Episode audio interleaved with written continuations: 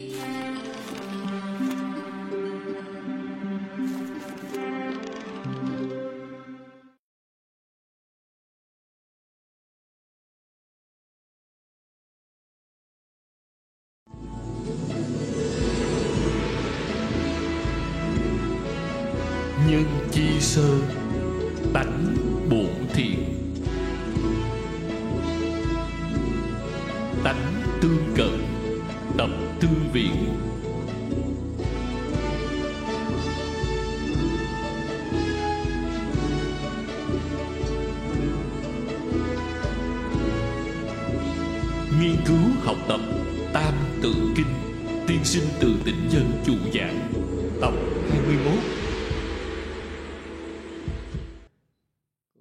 Chào các vị. Bây giờ chúng ta tiếp tục nghiên cứu học tập Tam Tự Kinh. Phần trước nói đến như phụ tân, như quại giác, thân tuy lao, do khổ trác. Bây giờ tiếp tục nói Tu lão tuyền, nhị thập thất, thủy phát phận, đọc thư tịch, tu lão tuyền, tức là một vị học giả,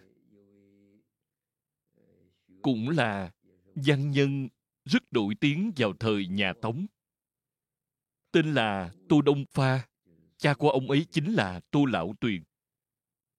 Khi tô lão tuyền còn trẻ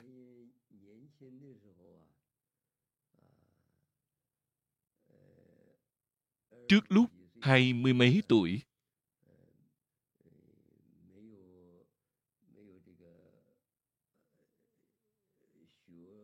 Thì cầu học không được tốt lắm. Rồi cho đến khi nào? Cho đến năm 27 tuổi. Thì đã quyết chí học hành.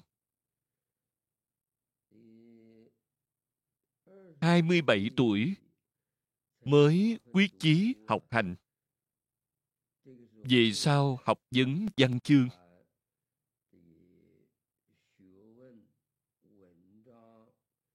Tất cả mọi việc của ông đều vô cùng thành tựu.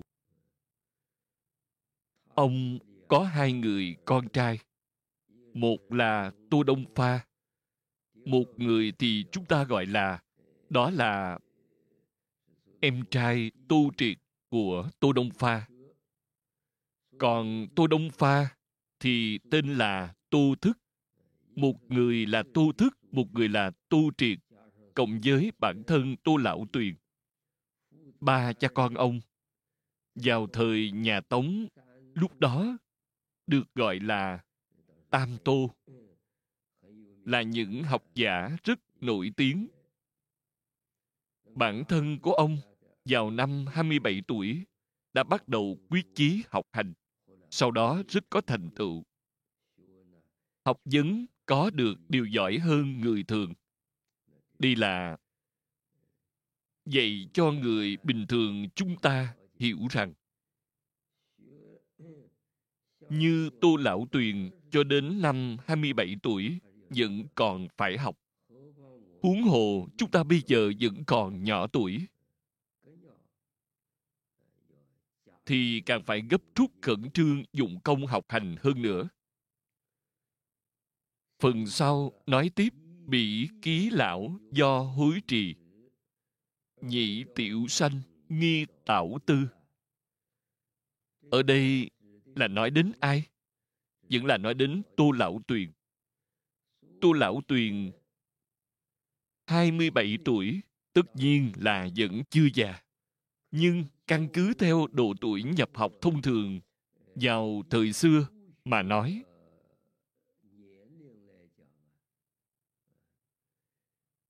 đến 27 tuổi, có thể nói là rất trễ rồi. Nói như bây giờ, trước khi các em di đồng vào tiểu học thì đã phải vào mẫu giáo khi các em đủ 6 tuổi thì phải vào tiểu học. vào thời xưa khoảng từ năm 6 tuổi cho đến 8 tuổi thì đã vào tiểu học. Có lúc sẽ sớm hơn một chút. Đó là nói về việc đến trường cầu học. Còn khi vẫn chưa vào nhập học ở trong gia đình, cha mẹ huynh trưởng trong nhà phải dạy dỗ các em. Tiếp thu giáo dục gia đình. Cho nên khi một người được sanh ra, lúc bắt đầu, từ lúc còn nhỏ, cho đến thời thanh thiếu niên, đến trung niên, mãi cho đến khi về già, cả cuộc đời đều phải học. Trước đây, chúng ta có một câu nói của người xưa là Sống đến già, học đến già. Một ngày không học thì sẽ cảm thấy những học vấn mà mình biết sẽ không sánh kịp với người ta. Cho nên lúc nào cũng phải học. Ở đây nói về tu lão tuyền khi 27 tuổi, tức là đối với độ tuổi nhập học mà nói thì đã già rồi. Mặc dù đã già, do hối trì,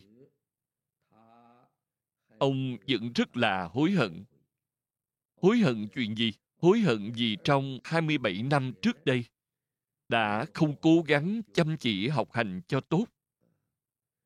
Cho nên cảm thấy đã rất buồn màng, mặc dù rất buồn màng nhưng vẫn còn kịp. Ông đã tranh thủ gấp rút mà dụng công. Sau đó thì học vấn cũng được thành tựu. Phía sau có nói, nhị tiểu sanh nghi tạo tư. Nhị tức là các bạn. Những học sinh còn nhỏ tuổi như các bạn. Các em di đồng. Nghi tạo tư. Nghi tức là nên. Phải nên tranh thủ khi mình còn nhỏ tuổi. Phải suy nghĩ cho nghiêm túc. Tư tức là tư tưởng. Phải suy nghĩ vào lúc còn nhỏ tuổi mà không cố gắng học. Làm lãng phí thời gian. Đến khi lớn lên thì mới thấy hối hận. Thấy hối hận thì cũng đã rất buồn màng. Giống như tô lão tuyền, mặc dù sau đó học vấn vẫn rất thành tựu, nhưng quý vị nghĩ thử xem nếu như ngay từ nhỏ, ông đã quyết tâm phấn đấu học hành, thì có lẽ học vấn mà ông có được sẽ càng nhiều, càng phong phú hơn. Cho nên, chúng ta bây giờ thông thường các em học sinh tiểu học, bắt đầu từ bây giờ khi còn nhỏ tuổi, đã phải biết phấn đấu học hành, giống như tô lão tuyền vậy. Tương lai thành tựu của các em có lẽ còn sẽ cao hơn cả tu lão tuyền thành tựu sẽ càng lớn hơn. Vậy nên ở đây nói, nghi tạo tư. Phần sau có nói tiếp. Nhược lương hạo, bát thập nhị, đối đại đình, khôi đa sĩ. Lương hạo là một học trò thời nhà tống Ông ấy thì thế nào? 82 tuổi. Tất nhiên, khi còn nhỏ, thì đã rất dụng công học hành. Ông đã bắt đầu học rồi.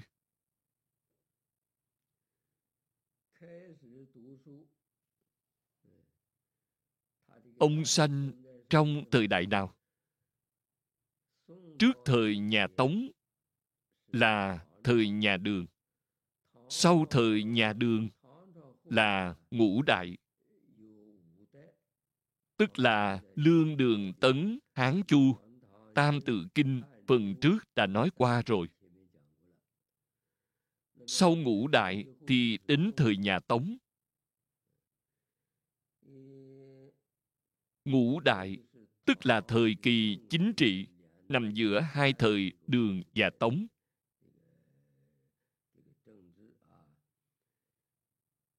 Lương hạo là người sanh trong thời ngũ đại. Hậu tấn hậu tấn không phải nói về triều nhà tấn sau thời kỳ tam quốc, mà là nói về hậu tấn trong thời kỳ ngũ đại. Ông sanh ra trong thời kỳ đó. Sanh trong thời kỳ đó thì ông đã bắt đầu cầu học rồi. Khi ông cầu học vào thời đại của ông thì quốc gia cũng có tổ chức thi cử. Ông đã tham gia, nhưng thi mãi vẫn không được.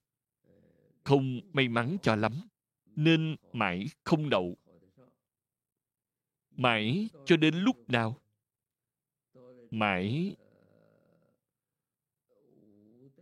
cho đến thời kỳ hậu chu. Trong thời ngũ đại, lương đường tấn hán chu, thời hậu chu thì đã sắp sửa đến thời nhà tống. Khi đến thời hậu chu thì lúc đó, ông vẫn chưa thi đỗ trạng nguyên. Mãi cho đến năm ông 82 tuổi, năm ông 82 tuổi thì đã đến thời nhà Tống rồi. Vào giai đoạn nào của thời nhà Tống? Vào giai đoạn của Tống Chân Tông. Lúc vừa bắt đầu, Tống Thái Tổ Triệu Khuôn Giận Triệu Khuôn Giận về sau Hoàng đế triều nhà Tống gọi là Tống Chân Tông vào thời của Tống Chân Tông, ông đã là một ông cụ thọ 82 tuổi rồi. Lúc đó, ông cụ mới đậu trạng nguyên. Sau khi đậu trạng nguyên, trong triều đình của hoàng đế, lúc đó gọi là gì? Đối sách. Đối sách là sao? Hồi xưa đại thần đối với hoàng đế. Hoàng đế nêu ra những vấn đề quan trọng gì thì các thần tử sẽ nghĩ ra một biện pháp đối sách. Thì gọi là đối sách. Sau khi ông cụ đỗ trạng nguyên trong triều đình của hoàng đế trong triều đình của hoàng đế. Do hoàng đế đặt ra vấn đề và ông cụ đối đáp với hoàng đế. Đối đáp với hoàng đế. Những người còn lại ngoài lương hạo ra. Hồi đó, ở trong triều đình còn có rất nhiều người. Mọi người đều phải nêu ra đối sách khi mọi người đều nêu ra đối sách, thì lương hạo khôi đa sĩ. Đại đình là gì? Đại đình tức là trong triều đình của hoàng đế. Khôi là khôi thủ. Ông giành được vị trí cao nhất đa sĩ, tức là có rất nhiều người trong triều đình. Đồng thời giải đáp vấn đề mà hoàng đế đưa ra. Đối sách của ông cũng thuộc hạng nhất trong các đa sĩ. Vậy thì nói đến việc này, sẽ cho chúng ta một sự gợi mở như thế nào? Tức là bây giờ, chúng ta bắt đầu từ độ tuổi nhi đồng. Chúng ta phải quyết chí phấn đấu học hành. Trong lúc học hành, và cho đến sau này, khi đã học xong, khi đã bước vào xã hội, bắt đầu làm việc, quá trình đó, khó tránh khỏi xảy ra rất nhiều những sự việc không được thuận lợi cho lắm. Phải chịu rất nhiều trắc trở, cũng giống như lương hạo vậy. Khi còn trẻ, thì ông đã tham gia các kỳ thi của quốc gia. Nhưng mãi không được. Đúng như lý tưởng của ông, mãi không thi đậu trạng nguyên phải đợi đến năm 82 tuổi mới có thể đậu trạng nguyên. Nhưng trước đó, ông không hề nản chí, vẫn tiếp tục ở đó, cố gắng, phấn đấu, cầu học. Thử nghĩ xem, từ khi còn trẻ, mãi cho đến năm 82 tuổi, ông vẫn luôn cố gắng học hành. Đây chính là điều mà chúng ta thông thường vào độ tuổi thanh thiếu niên. Phải lấy lão tiên sinh lương hạo làm tấm gương cho chúng ta học tập theo. Cố gắng học tập giống như ông cụ. Vậy thì khi chúng ta cầu học, tương lai khi vào làm việc trong xã hội sẽ không thể nào không thành công, chắc chắn sẽ thành công. Cho nên tam tự kinh đã kể lại cho chúng ta về tinh thần dụng công của lão tiên sinh lương hạo như vậy. Chúng ta phải theo đó mà học tập. Phần tiếp theo nói rằng, bị ký thành chúng xưng dị nhị tiểu sanh nghi lập chí. Bỉ, tức là nói về lương hạo. Còn ký thành, ký tức là đã đã thành công rồi. Học vấn đã học thành công. Học vấn không thành công thì làm sao thi đậu trạng nguyên được chứ? Trạng nguyên là do tất cả học trò trong cả nước cùng thi khi thi thì chỉ có một người có thể đậu trạng nguyên. Chỉ có một người trong tất cả những người trúng tuyển thì họ là người đứng đầu. Vậy là đã xem như thành công rồi. Ông cụ có một thành tựu như vậy.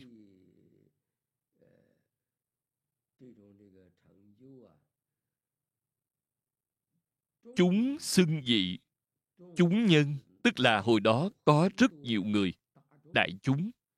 Những người học trò đó, tán thán ông. Ở giữa đại chúng, ông là một người học trò ưu dị nhất. Dị tức là không giống với những người bình thường. Tại sao ông lại không giống họ? Ông vẫn luôn hiếu học như vậy. Cho nên, đến năm 82 tuổi, đã thi đậu trạng nguyên. Hồi xưa, thi đậu trạng nguyên thì giống như bây giờ cầu học. Từ tiểu học đến trung học đến đại học rồi lên viện nghiên cứu. Sau khi tốt nghiệp viện nghiên cứu thì được xếp hạng thứ nhất nhận được học vị như vậy.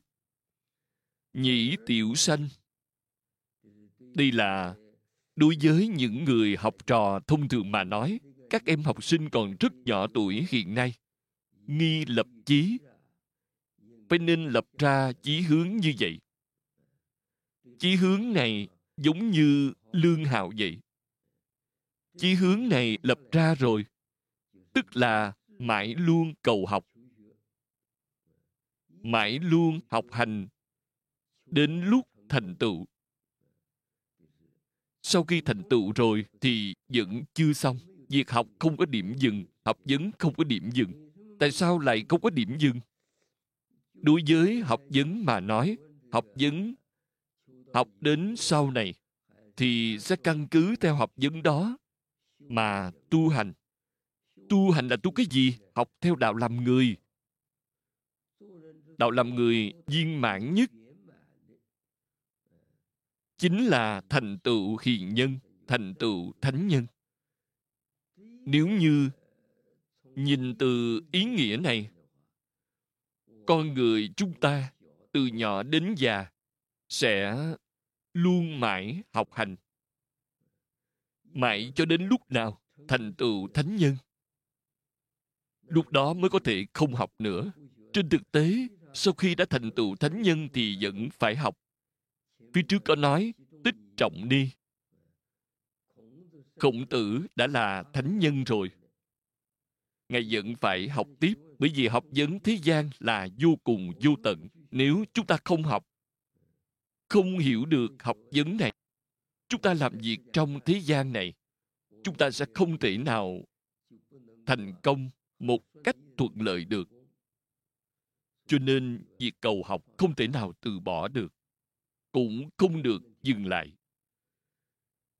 Quả nhiên, không ngừng cầu học. Quý vị cầu một phần học vấn, thì sẽ cảm nhận được một phần hứng thú.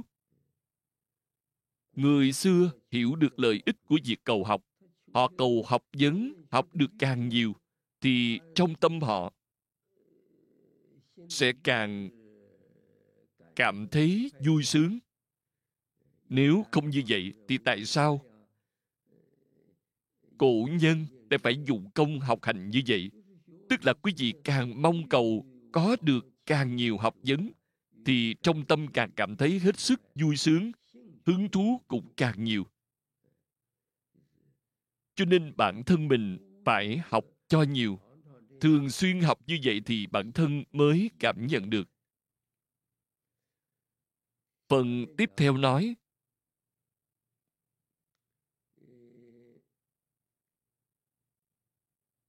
Oánh bát tuế, năng vịnh thi. Vịnh là sao? Vào thời đại bắc tề. Vào thời đại bắc tề có một người họ tổ. Tổ là chữ tổ trong tổ tiên. Tên là oánh. Năm em linh 8 tuổi. Thì đã biết vịnh thơ rồi. Vịnh thơ tức là đọc bài thơ đó lên rất là hay bản thân mình cũng có thể tự viết thơ. Đó là nói về tổ oánh. Có thể thấy vào lúc em còn rất nhỏ, thì đã biết cầu học. Cầu học đến năm 8 tuổi thì em đã có thành tựu, có thể vịnh thơ được rồi. Ngoài ra, bí thất tuế năng phú kỳ. Bí là người thời nhà đường. Thời nhà đường họ lý. Lý bí vào năm lên 7 tuổi, thì em đã biết phú kỳ. Phú kỳ là sao? Một người huynh đệ họ hàng của em. Huynh đệ họ hàng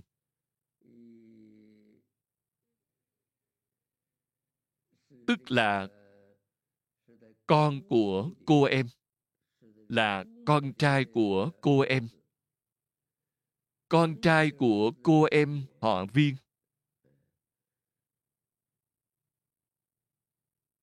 Người con trai họ viên của cô em, năm lên 9 tuổi, người này cũng rất là lợi hại, cũng hiểu biết rất nhiều. Thời đó được gọi là thần đồng các em sống vào thời đại nào, tức là vào thời đại nhà đường của đường minh hoàng. Vào thời đường minh hoàng, người anh họ này của lý bí, tức là người họ viên này, tên là viên bán thiên, mới lên 9 tuổi, em đã được gọi là thần đồng rồi lúc đó, đường minh hoàng cùng một người họ trương, tên là trương thuyết. Hai người ngồi đó đánh cờ. Khi ngồi đánh cờ,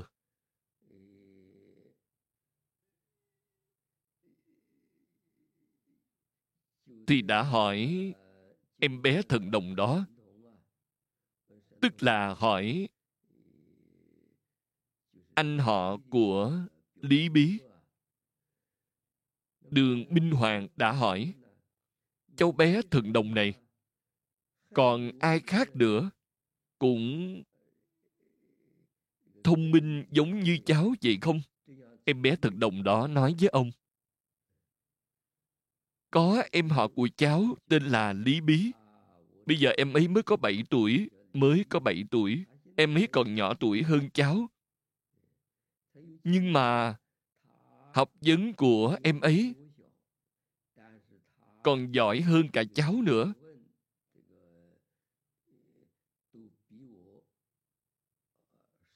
Còn xuất sắc hơn cả cháu nữa. Em bé này vừa nói như vậy, thì hoàng đế đã cho gọi lý bí vào.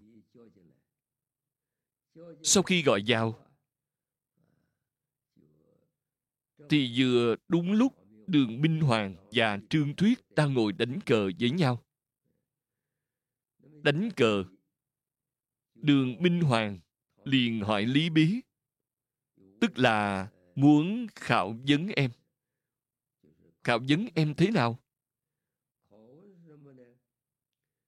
Ông đã dùng dáng cờ này, dùng việc chơi cờ này để hỏi lý bí xem học vấn và văn chương của em đã đến trình độ nào rồi? Ông đã dùng chủ đề chơi cờ này. Trước hết đã bảo trương thuyết ra nói bốn câu. Sau khi nói xong bốn câu, thì mới bảo lý bí đến giải thích. Sau khi trương thuyết nói xong bốn câu đó, thì lý bí đã tiếp tục xuất khẩu thành chương. Mỗi câu bốn chữ, nói ra bốn câu vô cùng thích đáng. Hơn nữa, cái tài khí đó nói ra còn hay hơn cả chủ đề mà trương thuyết vừa nói, vì thế mới gọi em là năng phú kỳ.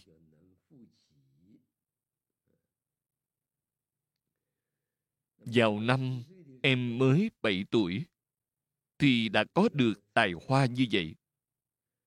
Tài hoa đó của em phải biết là trước năm 7 tuổi em đã rất dụng công cố gắng học hành.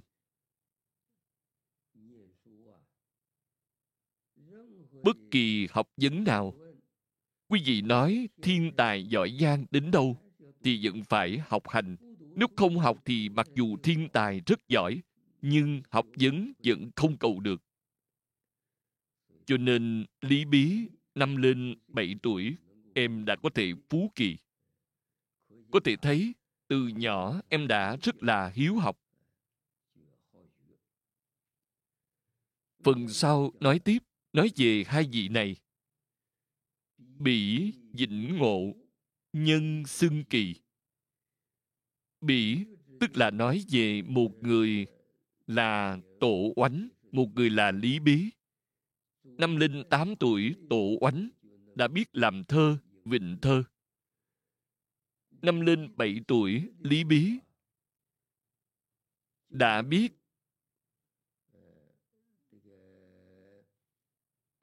căn cứ theo chủ đề đánh cờ mà người khác đưa ra mà có thể đối đáp lại được. Năng phú kỳ. Sự dĩnh ngộ như vậy. Dĩnh ngộ.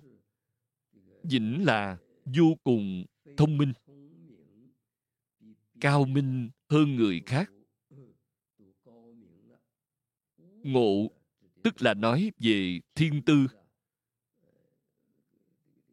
Ngộ tánh vô cùng nhanh nhẹn thông minh hơn người bình thường, gọi là vĩnh ngộ. Nhân xưng kỳ, giống như hai vị này, người bình thường đều gọi đó là kỳ đồng. Một em có thể vịnh thi, một em có thể phú kỳ. Giữa những người bình thường thì các em là hai em bé đặc biệt nhất.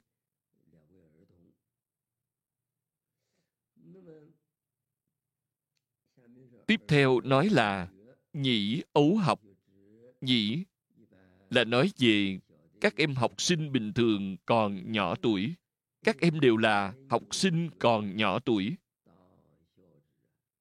Đương hiệu chi phải nên học theo. Hiệu tức là học tập. Chi tức là nói về hai em bé. Rất thần kỳ đó. Các em phải nên học theo hai em bé đó. Nếu quả nhiên chịu học theo hai em, khả năng thiên phú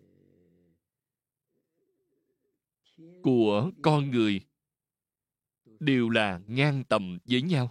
Chỉ cần bản thân mình chịu dụng công mà học thì đều sẽ học được rất giỏi.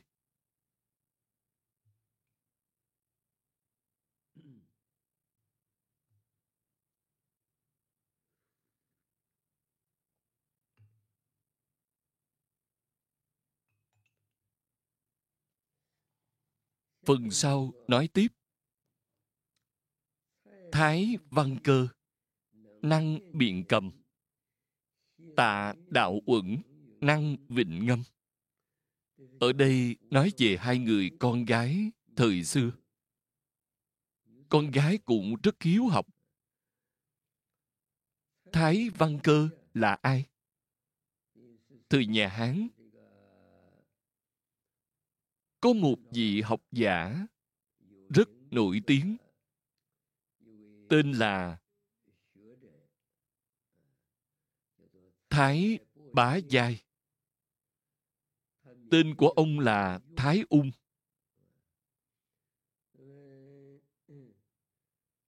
Con gái của thái bá giai chính là thái văn cơ.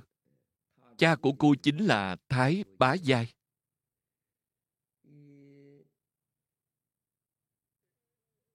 Thái bá giai cũng vô cùng hiếu học. Chữ ông viết cũng rất là đẹp.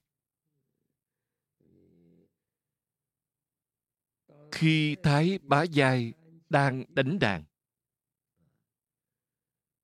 thì bỗng nhiên ở trong bức tường có một con chuột chạy ra chuột chạy ra, thì con mèo trong nhà có nuôi mèo. Mèo liền bắt chuột. Mèo bắt chuột thế nào? Khi con chuột còn chưa ra khỏi hang, thì con mèo cứ đứng im không nhúc nhích ngoài cửa hang, đứng đó mà chờ. Một khi con chuột vừa ló ra khỏi hang, thì con mèo liền tóm lấy chuột, gọi là mèo bắt chuột. Lúc đó cha của Thái Văn Cơ, khi Thái Bá Giai đang đánh đàn, thì bỗng nhiên có con chuột chui ra khỏi hang. Con mèo lập tức bắt lấy con chuột. Chỉ một sự ảnh hưởng như vậy mà âm thanh tiếng đàn của Thái Bá Giai trong âm thanh tiếng đàn đó âm điệu đã có sự thay đổi. Âm thanh có vẻ bị khác đi, không được bình thường cho lắm. Sự thay đổi trong âm thanh tiếng đàn rất di tế như vậy, trở nên khác đi một chút, người bình thường sẽ không phân biệt ra được. Nhưng thái văn cơ thì nhận ra được. Cô nói, trong tiếng đàn mà cha cô là thái bá giai đang đánh trong âm thanh tiếng đàn đó, có văn vẳng một hơi hướng sát phạt lẫn nhau. Như mèo bắt chuột, có nghĩa là con mèo đang giết con chuột. Hơi hướng đó xuất hiện trong tiếng đàn. Có thể thấy là thái văn cơ rất hiểu về âm nhạc. Hơn nữa, còn nhận biết được âm nhạc đó một cách vô cùng tinh tế. Cho nên nói là cô có thể biện cầm, phân biệt được trong tiếng đàn của cha cô. Có một sự thay đổi vô cùng tinh tế, cô cũng nhận ra được.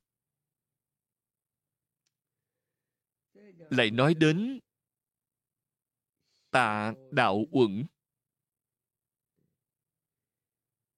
Tạ đạo uẩn là thời nhà tấn. Thời nhà tấn là thời tấn sau thời kỳ tam quốc, là thời tấn đó. Thời nhà tấn lúc đó có hai giai đoạn, một là tây tấn và hai là đông tấn.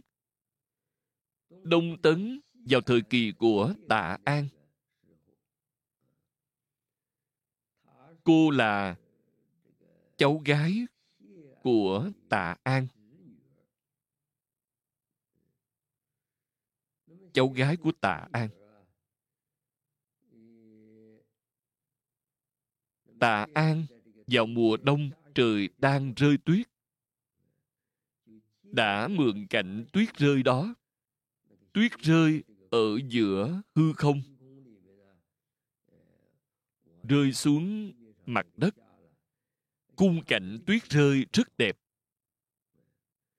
Các thi nhân, lúc đó gặp phải cảnh trời rơi tuyết, thì đều mượn khung cảnh đó mà làm thơ.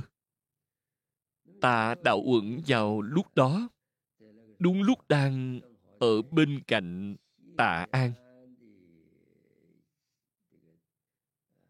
Tạ an là chú của cô. Cô cùng chú của mình. Và cả các con của chú cô ở bên cạnh nhau. Đang tụ hội bên nhau. Lúc đó, trời cũng đang rơi tuyết. Tạ an mới bảo mọi người, các con xem, trời đang rơi tuyết một khung cảnh đẹp như vậy, mọi người hãy làm một câu thơ thử xem. Xem thử trong các con. Ai sẽ làm thơ hay nhất? Lúc đó, các huynh đệ của tạ đạo uẩn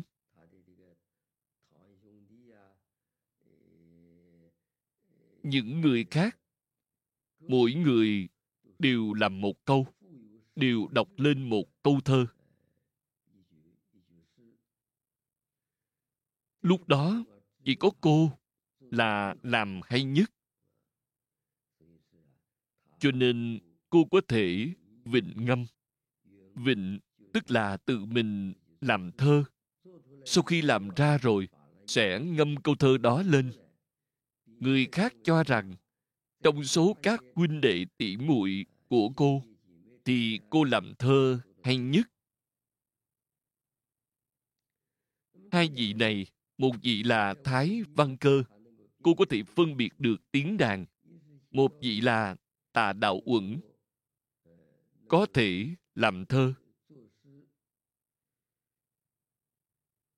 Bị nữ tử giống như hai cô gái này, vào thời cổ xưa đều là một nữ nhân, thả thông mẫn. Hơn nữa, đều thông minh như vậy. Thông minh là thiên tài cũng vậy. Hoặc là đối với âm nhạc, đối với thi ca đều học giỏi như vậy. Nhĩ nam tử đương tự cảnh đối với những học sinh bình thường mà nói, những nam sinh như các em. Các nam sinh nhìn xem, nữ sinh đều có tài hoa như vậy. Vậy các em phải đương tự cảnh. Các em phải nên tự mình cảnh giác chính mình, cố gắng học hành. Đừng để thua kém các bạn nữ sinh. Các em phải giỏi giống như hai cô gái đó. Học vấn, tài hoa, đều giỏi như vậy. Phải tranh thủ dụng công mà học.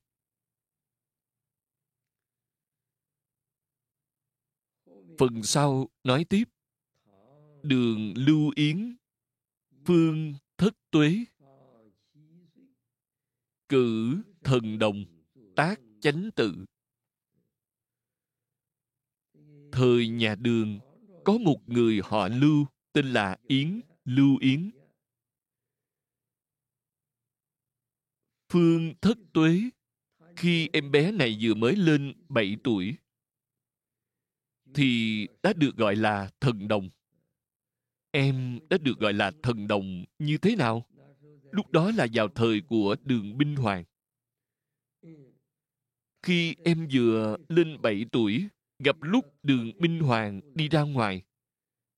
Em đã dâng tờ thư lên trước đường Minh Hoàng.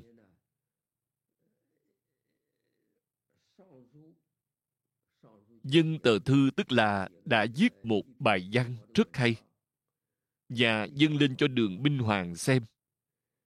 Đường Minh Hoàng vừa xem xong thì vô cùng khen ngợi. Gọi em là một thần đồng thần đồng.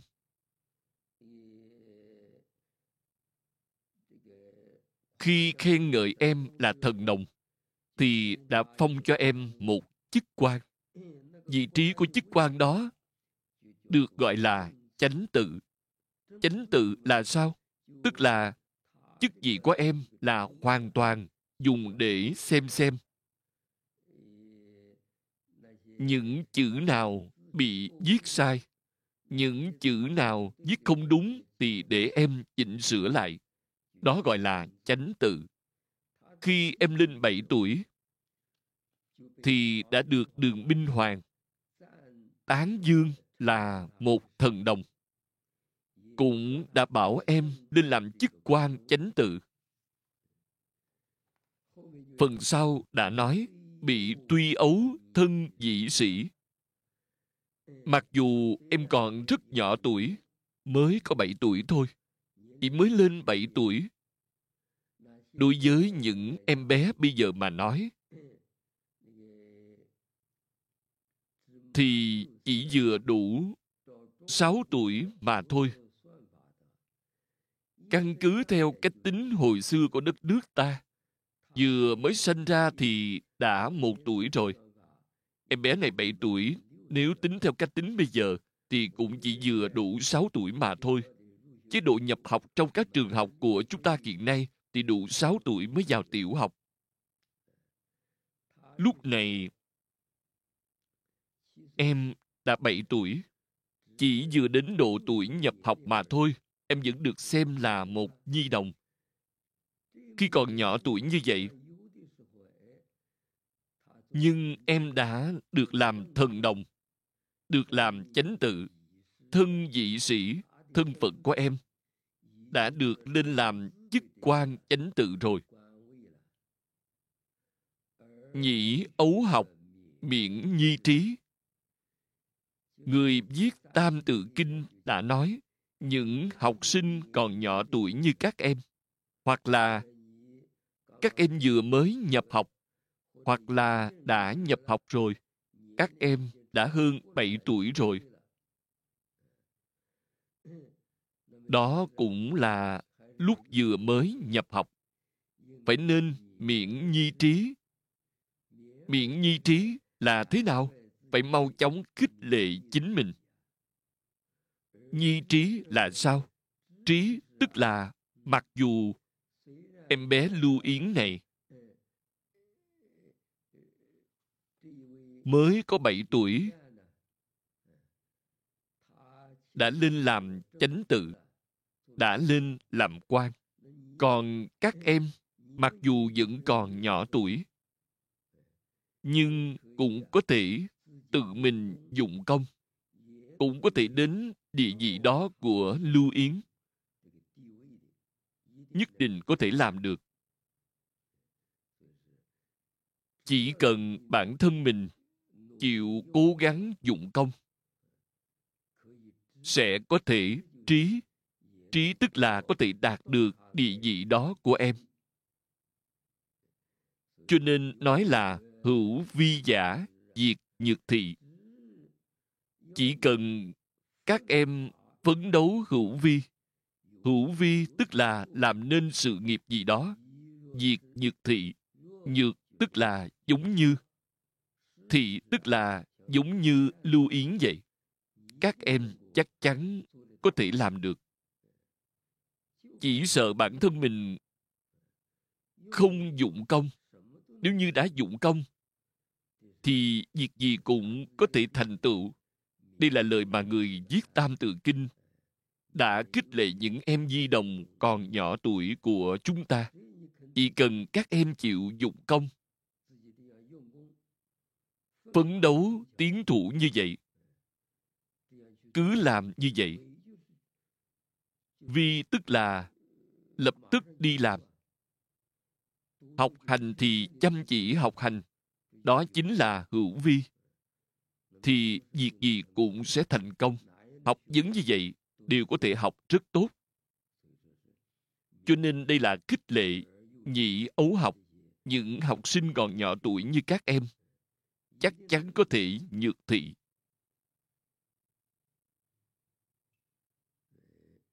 Hôm nay hết giờ rồi.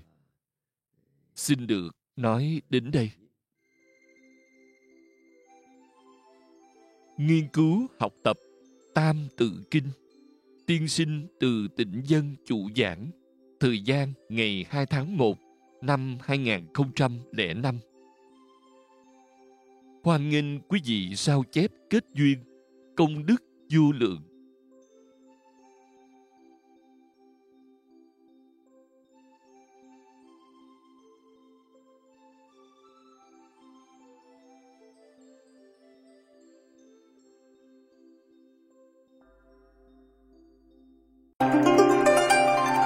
Ban biên tập, học làm người tốt. Do nhóm cả nhà học làm người tốt thành kính cúng dường.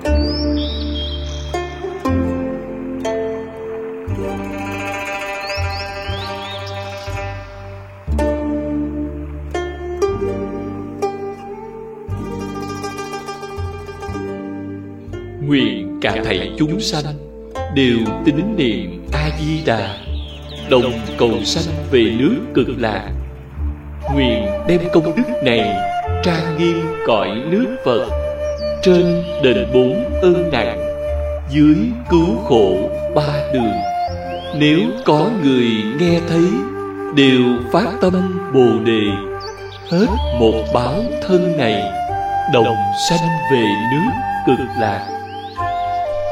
Nam mô a di đà phật.